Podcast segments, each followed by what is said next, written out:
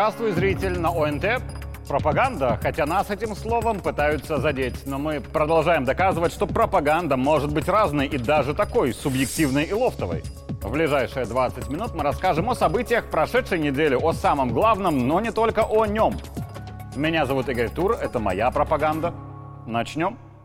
Работа журналиста авторской программы, конечно, порой дело неблагодарное. Потому что вроде как мы должны и имеем право что-то дополнять из тезисов высших должностных лиц, в первую очередь президента, своим личным мнением. Либо мнением о том, каким было мнение Александра Лукашенко в деталях, если вдруг части аудитории не совсем понятно. Бывает, что наша работа востребована сильно, как с уже немного поднадоевшим всем трактором, который лечит от коронавируса. Часть аудитории почему-то подумала, что речь шла о том, что трактор надо принимать в нос три раза в день после еды, и тогда он вылечит от ковида. Но речь была о другом, о том, что трактор или общо, занятость на работе, лечит от коронапсихоза. Ведь у тех, кто занят делом, нет времени бездельничать, читая бесконечные страхи и ужасы про коронавирус. А бывает, как на прошлой неделе. Александр Лукашенко даже для самой требовательной аудитории все разжевывает, сам делает. Будет дополнено антифейк и пропаганду. За что я лично своему президенту очень благодарен. В понедельник глава государства подробно рассказал, что такое управление делами президента, чем оно занимается, а это далеко не только исполнение прямых поручений Александра Лукашенко. И главное, какое количество людей есть управление делами. И это, наверное, самое важное из того, что умеет делать и делает почти три десятка лет Александр Григорьевич. Он создает рабочие места, порой кажется, что из воздуха. Являясь республиканским органом государственного управления, подчиненным непосредственно президенту, имеет разветвленную многоотраслевую производственную базу, в которой входит порядка 70 организаций с численностью более 27 тысяч человек. Но ну, я называю эти цифры для тех, кто думает, что управляющие делами и управление это создано исключительно для того, чтобы вертеться вокруг президента. Ничего подобного. 27 тысяч человек. Управление делами при этом недавно возглавил экс-вице-премьер Юрий Назаров. И вот на том самом совещании президент вдруг раскрыл инсайт, что Назаров, мягко говоря, не был со старта воодушевлен новостью о переводе на новое место работы. Уважаемый Александр Григорьевич, уважаемые коллеги, искренние слова благодарности вам, товарищ президент, за оказанное доверие, то, что вы назначили меня на эту должность. А ты же упирался сразу. Это ты специально, наверное, так, чтобы показать, что ты... Выполняю поставленные задачи. Почему Назаров упирался?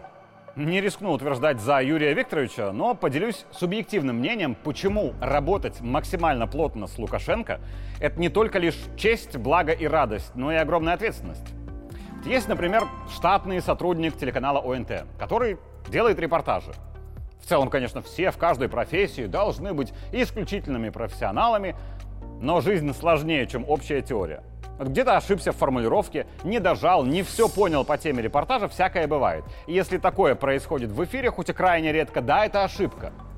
Но это ошибка конкретного журналиста, редактора выпуска новостей, дальше руководителя структурного подразделения, директора дирекции и курирующего зампреда. И за пределы телеканала ОНТ эта ответственность, в общем-то, не выходит. Но совсем другое дело президентский пул Лукашенко для сотрудника ОНТ. У нас всегда электоральная кампания, вне зависимости от того, когда прошли выборы и когда следующее. Фактически журналисты пула – это доверенные лица президента в медиа. Каждый день, 7 дней в неделю, 365 дней в году. Моя гипотетическая ошибка в репортаже или в авторской программе и ответственность за нее – распространяется далеко за пределы телеканала ОНТ. Я говорю о президенте своей страны. Мне доверено о нем говорить. И это колоссальная ответственность. Знаете, как-то порядочное количество лет назад я в одном своем репортаже из Сирии сказал, что фактически там воюют США. Хотя официально это называлось поддержка Вашингтоном сирийских демократических сил. Скажи я так сегодня, как же чудесно, что времена поменялись, и мы можем говорить так, как есть. Никто бы не удивился. Я даже скажу сегодня больше. Практически каждый случай того, что в мировой истории по всей планете называется гражданской войной, это часто не гражданская война, а война Вашингтона за смену власти в стране на удобную себе, руками части общества этой же страны. Но тогда, много лет назад, тезис о том, что в Сирии воюют США, мог вызвать скандал. Ведь сказал это не просто журналист, а журналист Пула Лукашенко. И если он так сказал, значит это близко к позиции официального Минска. Понимаете всю сложность работы? Мы должны отвечать за каждое слово, понимая, что каждое наше слово будет так или иначе, больше или меньше, отождествляться со словами президента и официальной позицией страны. Наша ошибка может стоить очень дорого. Поэтому в пуле ошибаться не принято. Впрочем, как по мне, это и не повод не рисковать, занимаясь лишь тем, чтобы повторять тезисы Александра Григорьевича и подчеркивать, что он прав. Так-то оно так. Но не только в этом наша работа. И вот вернемся к Назарову, о котором зрители уже чуть подзабыли. Назаров, возможно, не очень горел желанием быть управ делами президента, ведь это куда ближе к голове государства, чем должность вице-премьера. И ошибка вице-премьера – это ошибка его и правительства. А ошибка управ делами президента – это ошибка самого президента. Уровень ответственности выше, как бы это ни удивительно звучало для теоретиков политического права. А еще Александр Григорьевич очень требовательный руководитель. И он гораздо более требователен к тем, кто работает рядом. Тоже из личного. Пару лет назад у Игоря Тура были причины гордиться своей работой в пуле, и руководитель, в общем-то, оценивал работу высоко. Но в момент, когда я только собирался искупнуться в лучах славы и похвалы после колоссальных усилий, передают мне следующее от президента. Тур, конечно, молодец в телевизоре. А вот в интернете что он, что другие сопли жуют. Сегодня я очень хорошо понимаю аграриев, которые, намолотив пару миллионов тонн зерна, ждут от президента только похвалы, но кроме нее получают и «но нужно больше». Сразу это чуток обидно, но со временем ты понимаешь, что и эти пару миллионов тонн ты намолотил потому, что когда-то давно на другой результат, который тогда оказался хорошим, Лукашенко тоже сказал «молодцы, но нужно больше». Я думаю, Юрий Назаров понимает, что теперь он, как управ делами, будет встречаться с президентом чаще. И какой бы шикарный отчет он не принес в рабочий кабинет главы государства, самое лучшее, что он может услышать, это «молодец, но нужно еще лучше и больше». Например, вычистили все зарубежные фонды, которые на самом деле были источником мягкой политической, а в перспективе агрессивной вооруженной силы. Молодцы, но нужно больше. Раз те фонды ушли, нужен наш фонд. Многие фонды и фондики из Беларуси ушли, а некоторых мы просто убрали, потому что вы знаете, чем они занимались. На иностранные деньги совершали перевороты, пытались совершить. Поэтому мы, когда изучили работу этих фондов и прочее, мы вынуждены были от них отказаться. Я не скрываю, что бывшему управляющему делами поручил э, создать э, под именем, ну, скажем так, под крышей президента единый национальный фонд. Естественно, те искренние, честные люди, которые хотят благотворительностью у нас заниматься, они с удовольствием придут в этот фонд, потому что будут понимать, что ни одна копейка из него влево-вправо не уйдет, а будет использована на благородные цели. Или вот мерч первого с цитатами Александра Григорьевича. Спрос всегда больше с тех, кто может что-то сделать. Идея с мерчем первого возникла внезапно и, как говорит президент, снизу, от обычных людей, которые работают рядом с главой государства. Идею реализовали, идея зашла. Угадайте, что сказал Александр Григорьевич? Верно, он сказал, молодцы, но нужно больше.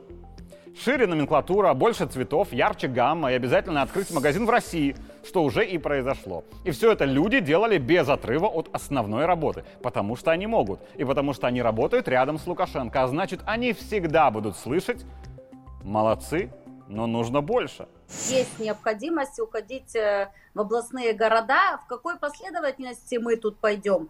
Я думаю, что мы определим. Вот сейчас летний сезон заканчивается, сегодня заканчиваем крайние вытоки. Участвуем тоже мы активно с э, данным проектом по мерчу первого. Ну вот дожинки пройдем и дальше будем по республике смотреть, в каком регионе э, будем открывать, я думаю, по одному магазину в области необходимо. Судя по тому, что популярность, конечно, в нашу, как говорится, радость не падает. И, кстати говоря, те, кто работает рядом с Лукашенко, публичных благодарностей получают порой куда меньше, чем передовики на дальней политической дуге. За героизм в 2020-м наградили уже, кажется, от всех силовиков, кроме тех сотрудников, кто был всегда рядом с главнокомандующим, его личной охраны, которые еще и помощники, и в целом службы безопасности президента. Потому что требовательность Александра Григорьевича к своим высочайшая. Те, кто где-то далеко, если сделали что-то хорошее, молодцы, надо отметить.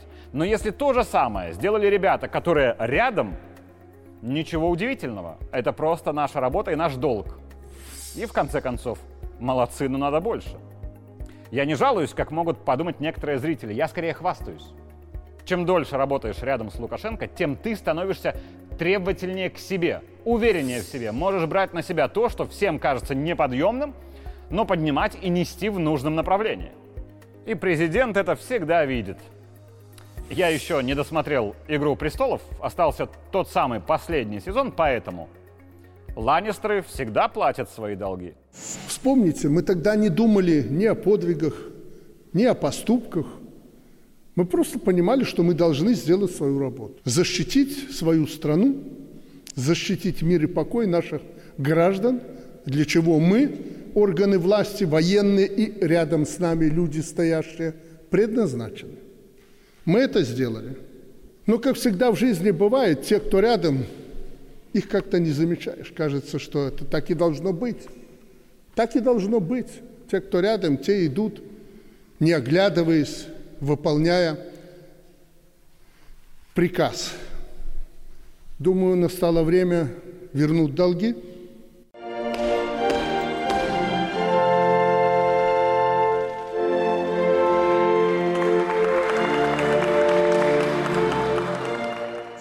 И о том, почему перед силовиками у нас всех, и сторонников Лукашенко, и его противников, есть свой долг. Из телеграм-канала «Главный.тур». Пограничники 23 августа в Островецком районе в 20 километрах от границы с Литвой задержали местного жителя, который пытался сбыть нарезное огнестрельное оружие с оптическим прицелом и глушителем, а также около 200 боевых патронов к нему.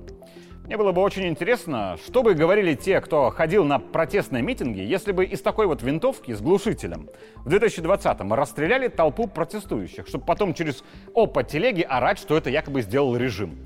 Хаос в стране могут начать две вот такие винтовки в период противостояния толпы и силовиков. Одна работает по митингующим, вторая по силовикам одновременно. Обе стороны конфликта на эмоциях уверены, что их сторонников убивают оппоненты напротив.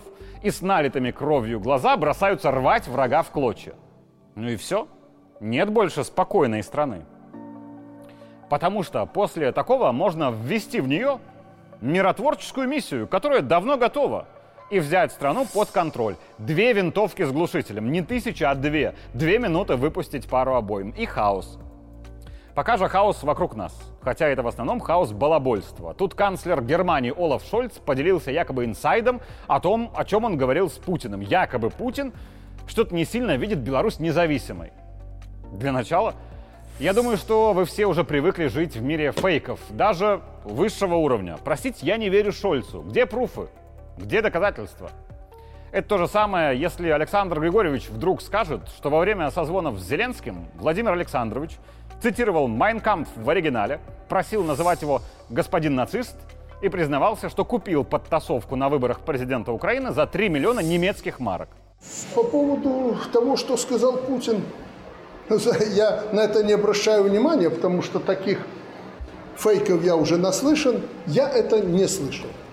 Я знаю иную точку зрения президента России. Но в целом то, что Шольц, как и другие европейские политики, взяли за моду пытаться что-то говорить о закрытых, конфиденциальных переговорах между лидерами стран, это катастрофа для мира. Пацаны в политике наделают беды, поэтому пацанов из политики надо убирать. Шольц – это пацан, который ничего не понимает и понимать не хочет политики. Такие разговоры между двумя руководителями государств абсолютно закрытой характерность а разговоры можно обнародовать только с согласия э, человека на том конце провода. При этом слова президента о том, что Шольц пацан, это не отмашка для прогосударственных сил мочить Шольца риторикой пожестче. Мы же умные и образованные. Давайте видеть красные линии.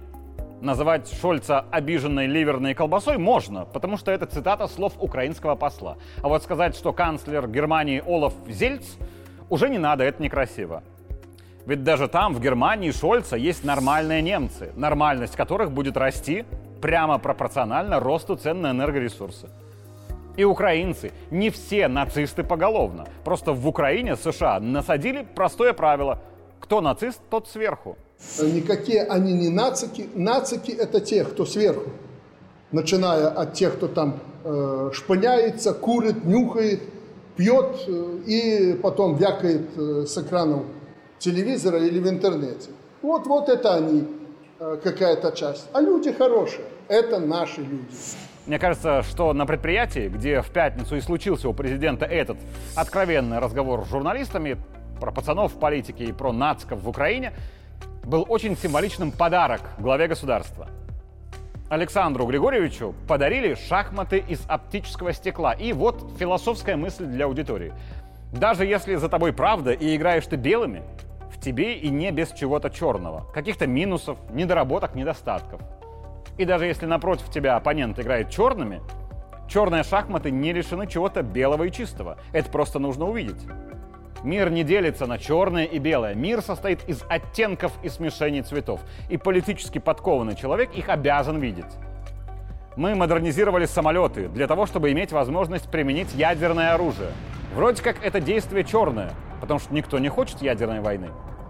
Но это черная часть наших белых фигур, белых и чистых мы обязаны иметь и этот черный сегмент, чтобы белые фигуры в этой шахматной партии победили, а победой будет не нанесение по нам удара из всех натовских орудий. Никакие вертолеты и самолеты, если они пойдут на обострение, их не спасут. Более того, мы когда-то с Путиным в Питере заявили, что мы переоборудуем и белорусские самолеты для того, чтобы они могли нести ядерное оружие. Вы что думаете, мы языком ляпали? Пусть думают, я их предупредил. Не дай бог какая-то серьезная провокация против Беларуси. Цели у нас определены. Центры принятия решений мы их знаем.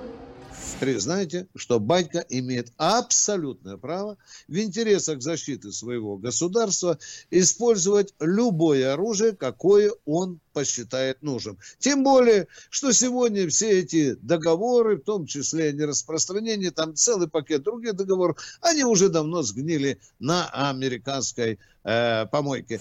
И в конце о самой душевной, хоть и короткой встрече президента с прошлой недели. Новая разработка э, для наших лор-врачей – аппарат антиотит для лечения э, легкой и средней формы отита. Вставляется в ухо ребенку или, или взрослому. Эффекты достигаются уже после первых двух процедур. На собственных детях? Да, на собственных детях. Проверил. Что им детях? У меня четверо детей, четверо мальчиков. Классный парень. Вот это я понимаю. Четыре парня. Вот. И еще один э, хороший прибор, разработанный для, наших, для нашего медперсонала в помощь э, поиск вен, когда необходимо найти вену. Визуализатор вен. Прикладываем, освещение затемняется и можем найти вену. Спасибо. Извините, Молодец. Этого конструктора президент увидел впервые в жизни, и, возможно, больше они никогда не встретятся. За четырех сыновей конструктора Александр Григорьевич искренне поблагодарил. Угадайте, что бы он сказал человеку, который работает рядом с главой государства каждый день, и у которого, например, родился четвертый сын.